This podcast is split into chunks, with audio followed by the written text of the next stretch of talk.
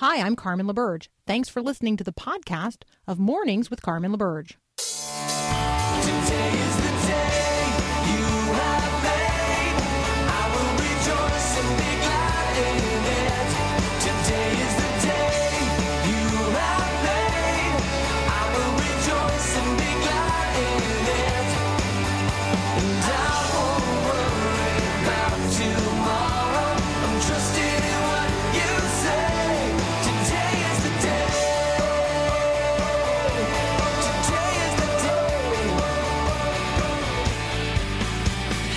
Good morning. Today is the day. It is Tuesday, October the 8th, 2019. I'm Carmen Laberge. You're listening to Mornings with Carmen.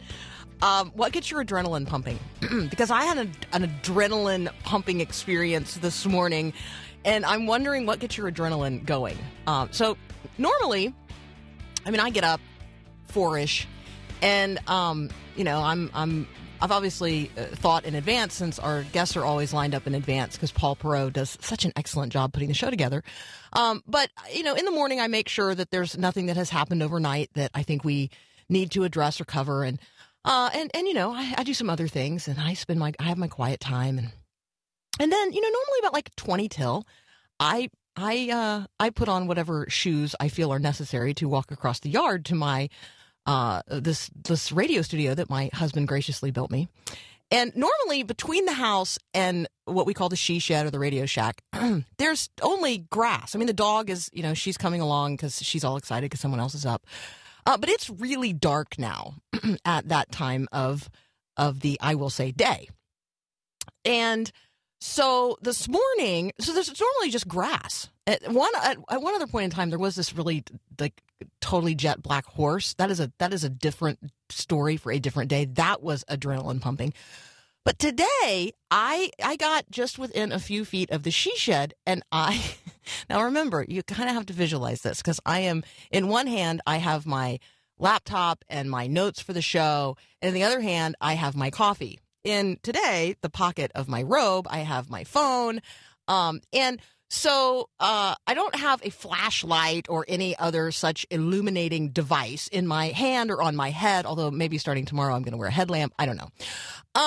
So I'm within a few feet, and all of a sudden I realize there is something substantial between me and the she shed, but I can't see it. I can't make out what it is. I can just tell there's something there, and it's really big.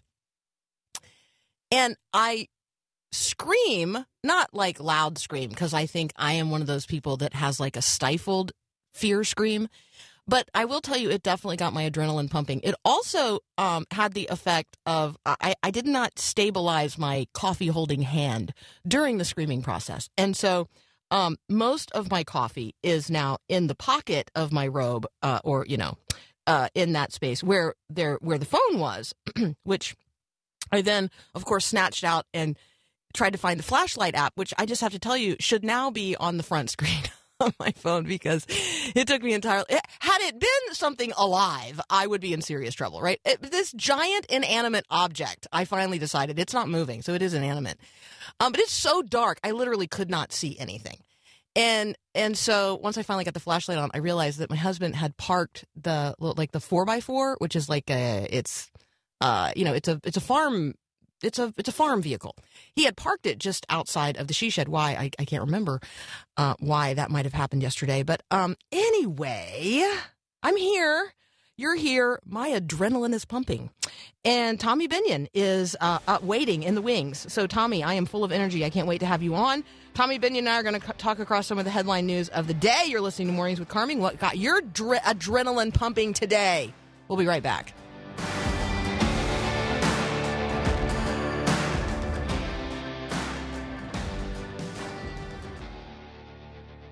I'm just a bill, yes, I'm only a bill, and I'm sitting here on Capitol Hill. Well, it's a long, long journey to the capital city. Tommy Binion is back with us from the Daily Signal of the Heritage Foundation. You can check it out at dailysignal.com. Tommy, welcome back. Good morning. It's great to be with you. I have spent the commercial break trying to pump my energy levels up to meet yours, so I'm ready to go. All of my coffee is on the outside today, so yeah. Maybe if you have coffee on the inside, you're of equal adrenaline. Hey, the economy, when we think about elections and when we think about how good we feel about how things are going, the economy on, you know, on a global scale or even on a national scale actually does not matter to us as much as the economy in our own home. We all become home economists when we start talking about how we feel about the economy. The U.S. median household income has hit a record high, and so my guess is people are feeling pretty good. Talk with us about this. Yeah, so this is a statistic put out by the Census Bureau on an annual basis, and it turns out that the median family income has risen faster under President Trump than under the last two presidents. So in 2.5 years of President Trump, we have jumped up in this metric by $4,000. Under President Obama, we only jumped up under this metric in his entire 8 years by $1,000. So we're doing excellent. You know what this translates to on an individual level is probably you got a raise or a promotion or a new job that pays you more. So when that is happening throughout the economy because we have a tight labor market, low unemployment, and good economic growth, people's circumstances are improving. And when you average that out over all of us Americans, you see a pretty dramatic jump over 2.5 years, and that's a very good thing. And I'll just connect this to one other piece.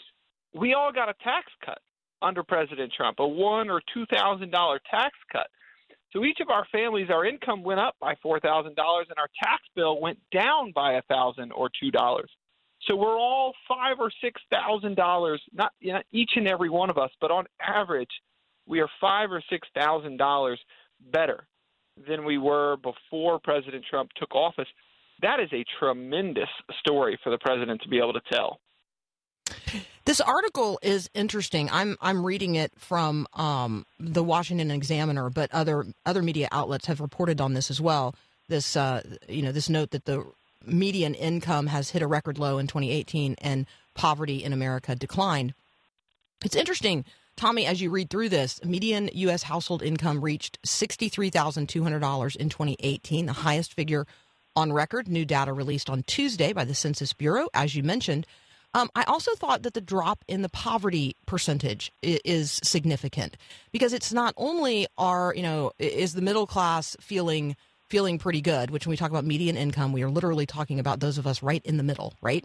And so not only is the middle class feeling a little bit better about what's in their pocket, the percentage of Americans living below the poverty line has dropped to 11.8%. Now, that still sounds tragically high to me in the richest country in the world in all of human history, the United States of America, to have nearly 12% of the population or 38.1 million people living in poverty.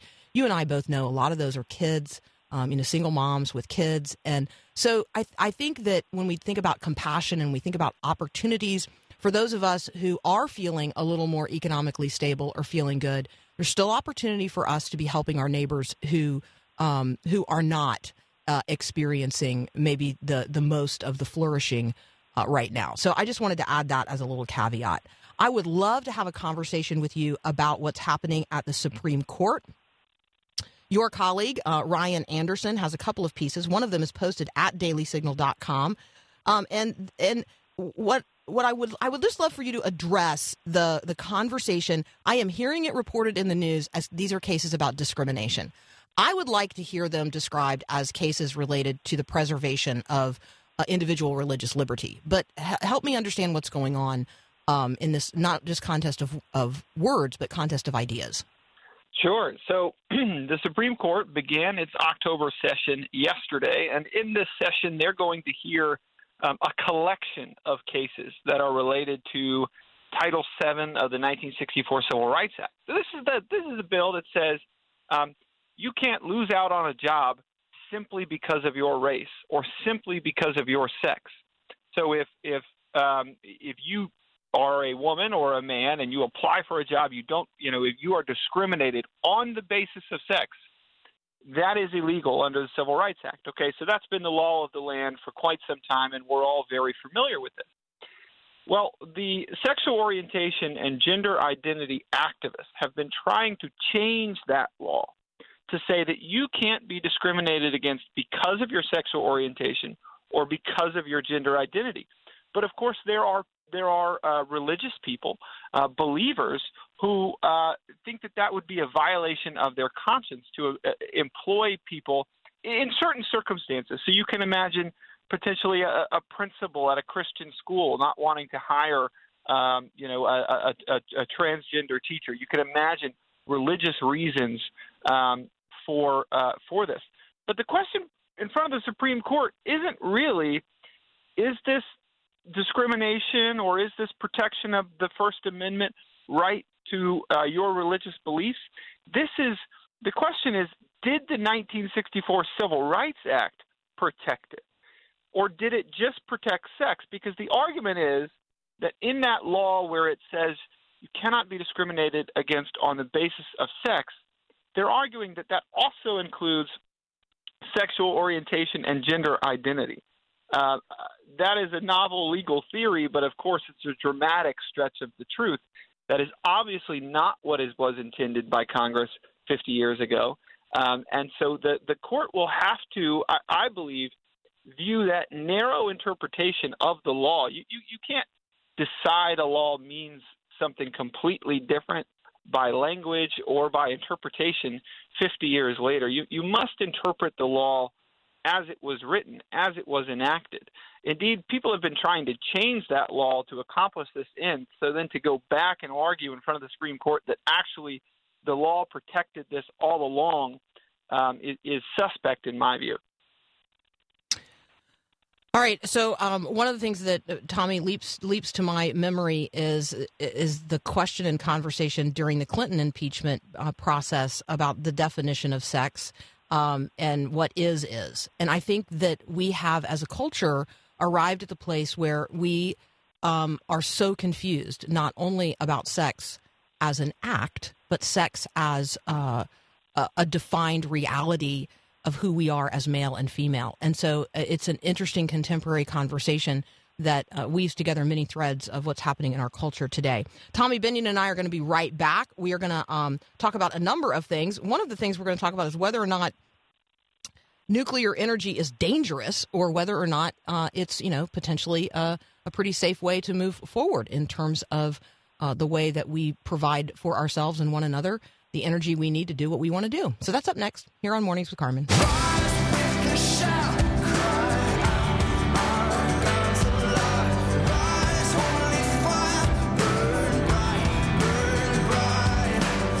Continuing my conversation now with Tommy Binion from the Daily Signal. You can check out what we're talking about at dailysignal.com. All right, let's talk about the Green New Deal, and let's talk about nuclear power and nuclear energy. Is it dangerous, as the Green New Deal would have us believe, or is it part of sort of the constellation of things that we need to be thinking about in terms of energy solutions? Yeah, it's definitely part of the constellation of things we need to be thinking about in terms of energy solutions. There is a really key fact that the Green New Deal ignores, which is that we human beings rely on energy. We must have it. We, as the population grows, as technology advances, we need more and more energy, not for silly or superfluous things, but for life-sustaining things. Energy in the form of electricity or any other form is extraordinarily important to human flourishing. We need it.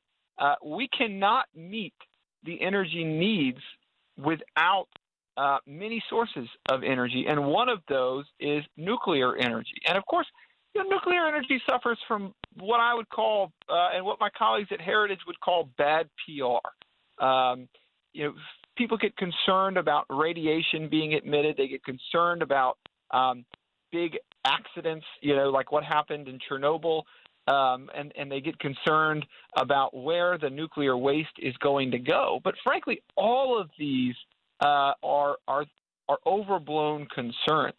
You may not know it, but we get about 19% of our energy in the United States today from nuclear energy. Across the globe, we've got 444 nuclear power plants in service today. So this is already part of our lives. It's already part of the mix we're receiving, and it is a perfectly safe energy source. But my point is more than that it's safe.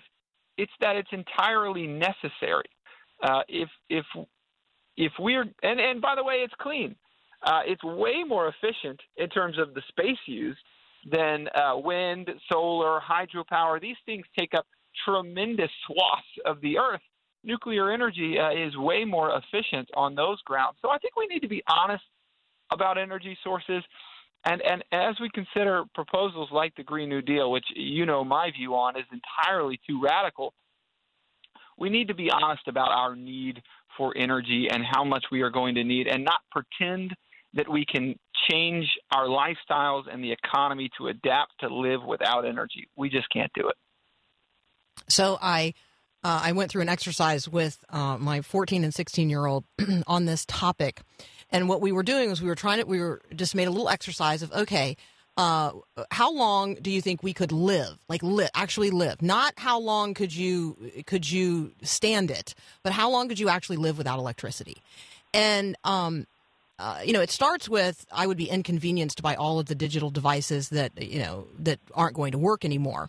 But I would pretty quickly care about being able to refuel my car, right? Because those pumps are all electric now, or the ability to pay for something, which is now mostly by a card that requires a machine that is powered by electricity. My refrigerator would pretty quickly, things in there and would go rancid, and so my ability to eat would suddenly become dependent on sources of maybe what is in my pantry, and then could I build a fire and those kinds of things, like right to cook my food. Obviously, if you live in a more urban setting than we do, that's not even going to be a real option. Your water is not going to flow if you live on a city water system. That's not going to work because those pumps are powered by electricity. And so when we think about the grinding halt that we would find ourselves in if power were disrupted for any long period of time, and people experience this, let's say there's a snowstorm or something like that, they rely on backup generators. I mean, if you live in a place where there is extreme weather and you know it, and you can predict it with a regular pattern like snow in Minnesota, then you have, alternate plans for if the power goes out. But there's just lots of people, Tommy, who just assume the power is always going to work, and they don't really think about all of the parts of our lives that are energy dependent. And so when we talk about becoming energy dependent as a country, we are not just talking about our relationships globally. We're actually talking about the sustainability of our lifestyle now as individuals. So I just appreciate the breadth of conversations that you and I get to have, and this one piqued my interest this morning. So thanks for entertaining it. You bet. I'm happy to do it, Carmen. I also wanted to say how impressed I was that you were able to link a Supreme Court case about the Civil Rights Act today to the Bill Clinton impeachment. I thought that was extraordinary. Good job on that. Dude, I spilled my coffee all over myself this morning, so I have all kinds of ideas about a number of things. Hey, thank you so much again for joining us. That's Tommy Binion from the Daily Signal. You can check out what he's working on at dailysignal.com. Check out what Heritage is up to at heritage.org. We'll be right back.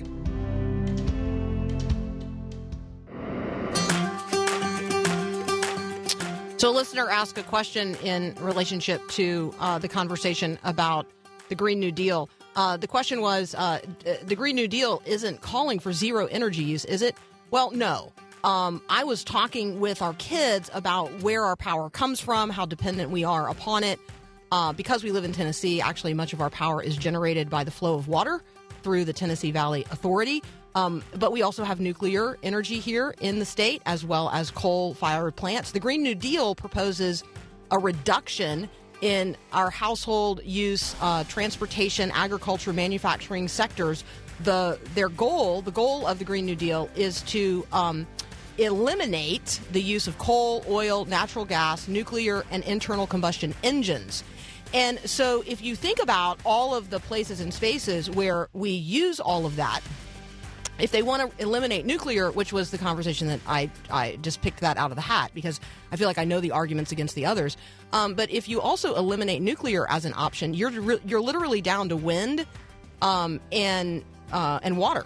I mean, pretty much. And we don't, and solar. We're not there yet in terms of the technology or the spread of those technologies in a way that could capture enough energy from natural renewable sources, wind, solar, and water.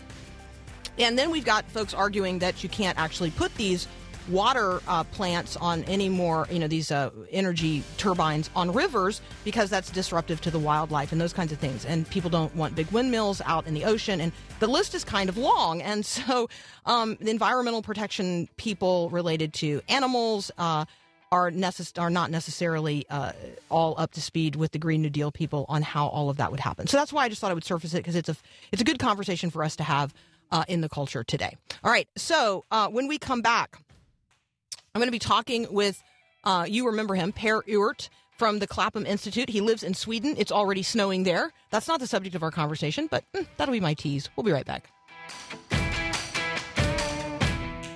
When I volunteer to help others, I am always surprised when I walk away feeling like I'm the one who's gained from the experience. Hi, I'm Callie Breeze with Thrivent, helping you be wise and thrive. You know, it really amazes me what happens when I share my time and my talents with others. I meet people who are different than me, and I experience the beauty and vast creativity of God.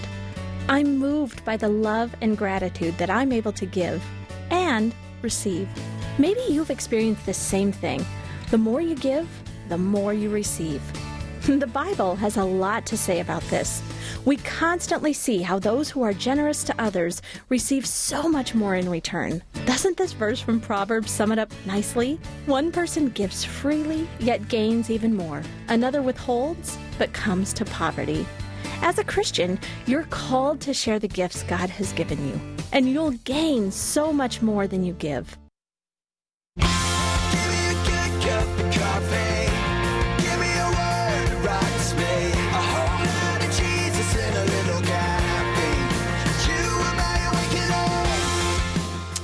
Greta Thunberg is in the news again this morning, actually for a number of reasons. There is a teacher in Waterloo, Iowa, who is not in school today for messages posted about her on a Facebook page. The city of Rome is reeling as a effigy of Greta was hung from a bridge in Rome yesterday.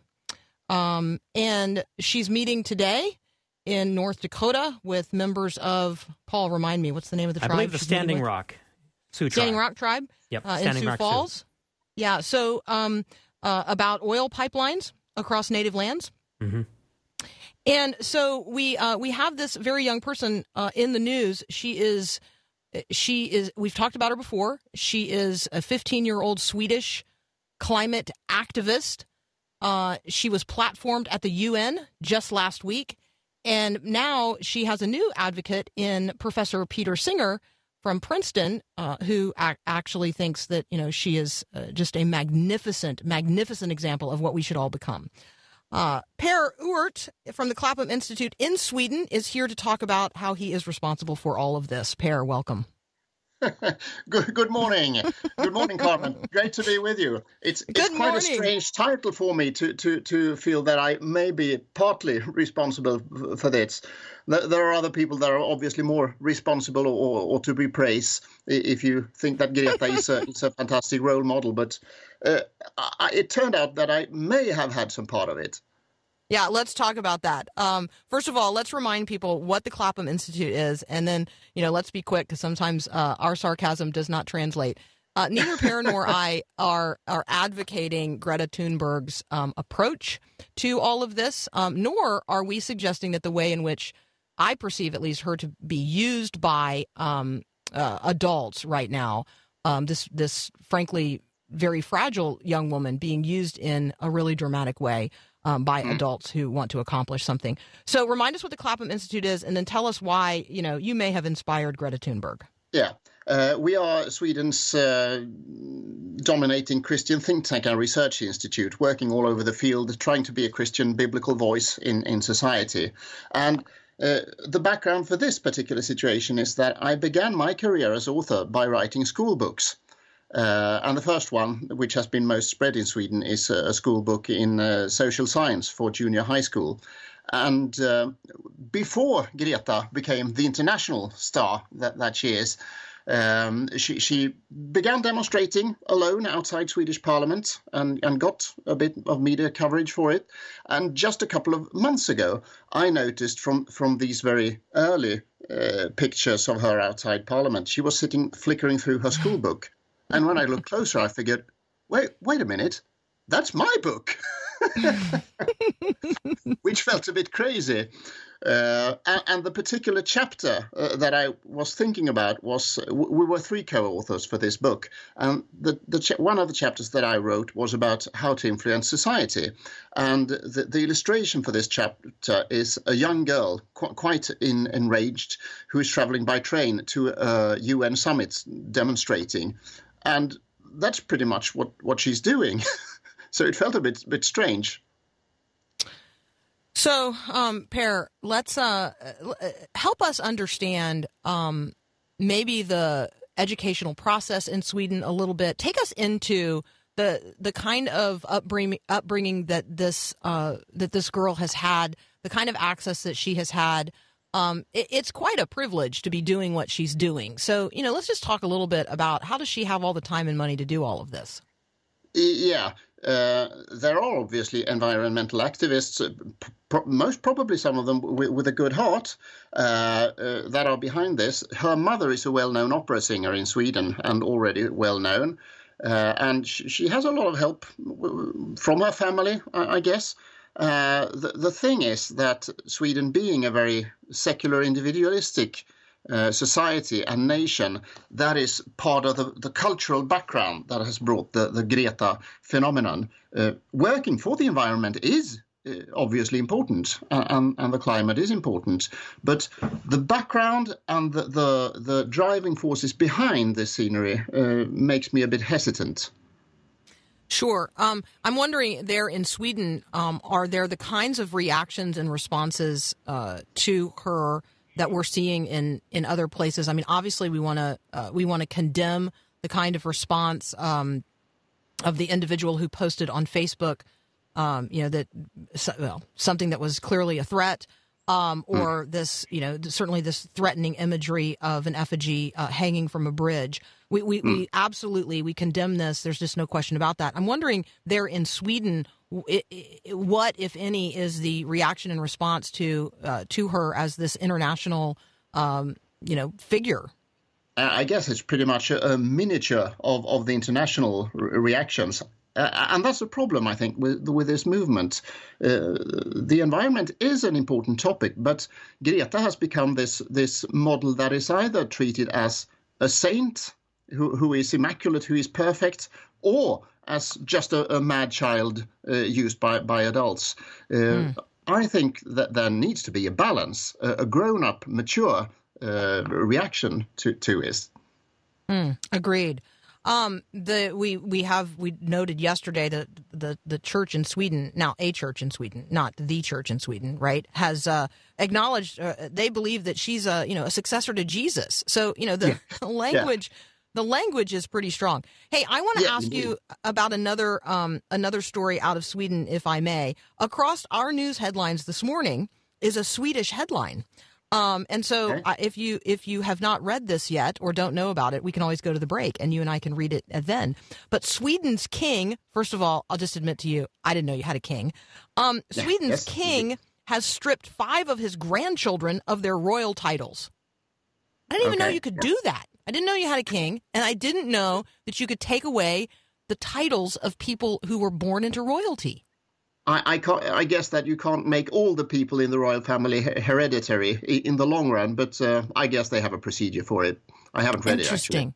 totally fascinating, right? Well, so this is what the rest of the world knows about Sweden today. There's a little headline for you. All right, we're going to be right back with Per Ewert, and he is with the Clapham Institute. It is Sweden's premier Christian think tank and worldview ministry, and we love having conversations with him from time to time, even on days when it is now snowing in Stockholm. We'll be right back. Oh, the weather outside is frightful, but the fire is so delightful. Returning to my conversation with Per Ewert from the Clapham Institute. I want to return, Per, to this piece that you have posted at Acton.org. I may have inspired Greta Thunberg, whose name you pronounce in a clearly more beautiful way than I do. And here's what you would like to tell her. I'm picking up in this piece on this reality that the climate and the environment are important topics. They're important topics to Christians. We recognize our stewardship concern. Precisely. You say their solutions not found in panic, but in well-conceived plans. These two allegations that this young activist continues to make is that politicians do nothing. They are do-nothing people. And that capitalism, the capitalist system, is really the problem. Can you answer those two allegations? Yeah, because it's untrue that politicians do nothing. There are nations where politicians do too little, but these are mostly, for instance, China, India, other nations that have a large coal industry, which have much more impact than the small, perhaps important things that we do in other parts. But politicians in the Western world, they do things, and apart from that, the entrepreneurs, good inventors with good ideas are a good help that can help us to solve these problems, or at least a lot of them. So I think the angle in this movement is slightly off the goal, so to speak. And then you make the observation that she has been, I don't know, touted, maybe identified, called a modern prophet. That she's uncompromising, that she challenges authority. I don't see anything in her approach or her language that has any religious and certainly not Christian or biblical framework. Would you describe her as a person operating completely out of a secular worldview? I get that impression. I haven't heard her or the movement around her talking about God as part of a solution or a deity. But the use of her as a prophet, I think that's a very wide definition of the concept. She's definitely not an Old Testament prophet, because an Old Testament prophet claims that we need to turn back to God from our sins. And the only sin in this movement is the inner worldly sin, that we don't take care of the only world that we have, and that by changing things in this world we can save ourselves, and that's definitely not a biblical worldview. Okay, and then you say that she used this concluding phrase at the end of her speech to the UN, and you say that it rings uncomfortable historical bells. Her walk-off sentence, change is coming, whether you like it or not. What are the historical bells that you think that rings? It rings some kind of revolutionary bells from different areas in history. And these have very rarely have had good consequences. And I think there is a part in this movement that is... it scares me, and it should scare society, the democratic society, because there is a kind of the ends justifying the means, you know what I mean? That this is so important that we could pull back the checks and balances in the democratic society, because this calls for such a radical change. And if you saw, there was a huge text by Greta on the UN building ending with everything has to change and it has to start today. I'm not sure that everything needs to change. That's more of a revolutionary worldview, which I find quite dangerous. Well, and it's lovely in if you want to just consider it as an aspirational idea, but if you were going to bring it down to the everyday reality of the person, and you look at times in human history when literally everything changed, you're going to talk about the collapse of the Roman Empire. and the many hundreds of years that people spent in darkness. I mean, we call it the Dark Ages for a reason. And that's not to say that there weren't a lot of great things that happened in the context of the Dark Ages. But they, for most people, they were really dark. So I do wonder whether or not she's a student of history, and at her age, whether or not she really has the capacity to lead any further than she has already led. And I think that's one of the things that your piece is getting to, that there need to be some adults who step in. Yeah, because this is how a teenager reasons. A teenager has a very black and white worldview in general. I have 3 teenagers at home, I know. But when a teenager sort of just explodes in opinions, there needs to be adults who are mature, and not just individual adults, but whole societies that sit down together and see, these are the real issues that we need to combat. These are the real things that we need to change in order to control this climate situation. And that's not just waving posters, you know, on Friday afternoon and then going around the world on holidays by airplanes like many of these young Westerners actually do. So we need to have a more mature grip on this. So as we encounter people in conversation, I mean, this might not surprise you. I actually go to places where people are demonstrating and protesting and try to have conversations with them around the periphery and, just say, okay, so tell me why you're here and what you're advocating for. And if they've come from far away, I will say, well, how did you get here? And the answer is almost always they used some form of transportation that created a much greater carbon footprint than what they are going to eliminate by standing there with a poster, in front of an immovable, frankly, system in some cases.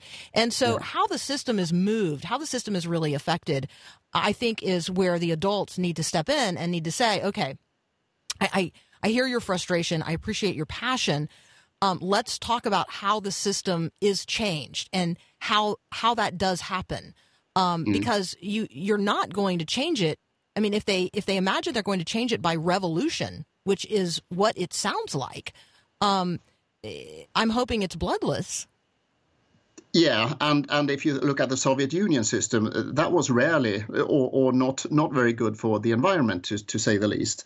And I think we are all in some way somewhat hypocritical in our lives, but I think I have some credibility in talking about these issues because I get all my energy to the heating of the house, to the electricity, and to charging to my electric car from solar power. I have a solar facility on my roof. So there are things that ordinary people can do to reduce their carbon footprint and all this. And there are things that entire nations may do, but it takes investments. It takes a lot of courage to do it, but it can be done.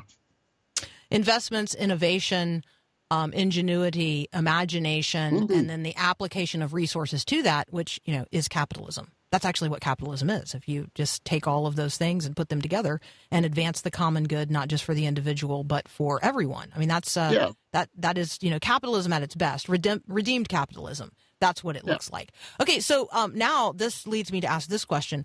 When it snows, do you have to go up there and sweep off your solar panels? How does that work? They sort of shut down during the winter season, so I get more than 90% of my energy during the summer months. Interesting. Okay, see, that's totally fascinating. I would not. Okay, and then how much surface area do you have in solar in order to provide for the electricity for your home? I have 45 square meters of solar panels. It doesn't get me all the energy to my house, but the energy that I buy from my electricity company is based on solar power as well. So I think I have some credibility in saying that we need to see both sides here. We can't jump into one of the two ditches. We need to stay on the road and move forward in a wise way. I want somebody to really get working on geothermal. I really feel like there's an untapped resource literally under our feet, but it's too expensive for most people to figure out how to use. Okay, Per, thank you so much for joining us again today. Thank you for educating kids. Thank you for writing textbooks. Thank you for what you do at the Clapham Institute and for joining us today on Mornings with Carmen. Thank you very much for having me. Have a blessed day. We'll be right back. You too.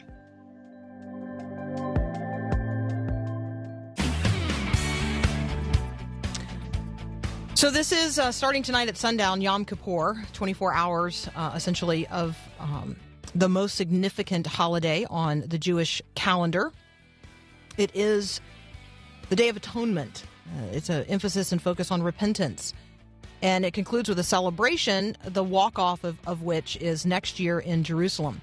I think that for Christians, this is a wonderful opportunity to engage in conversations about our understanding of the atonement, what we understand to have happened at the cross, and what we understand repentance to look like, and why Jerusalem is certainly significant to us.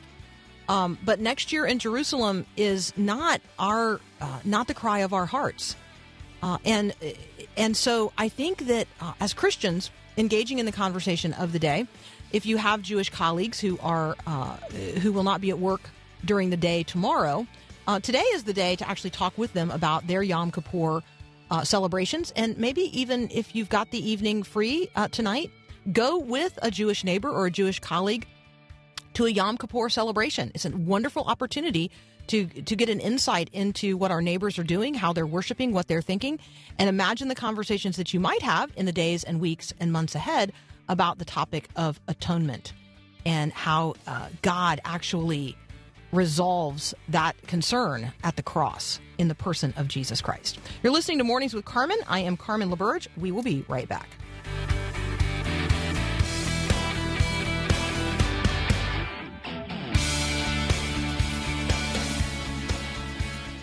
Thanks for listening to this podcast of Mornings with Carmen Laberge from Faith Radio. If you haven't, you can subscribe to automatically receive the podcast through iTunes or the Google Play Music app. That way, you never miss an episode. It's also available anytime at myfaithradio.com.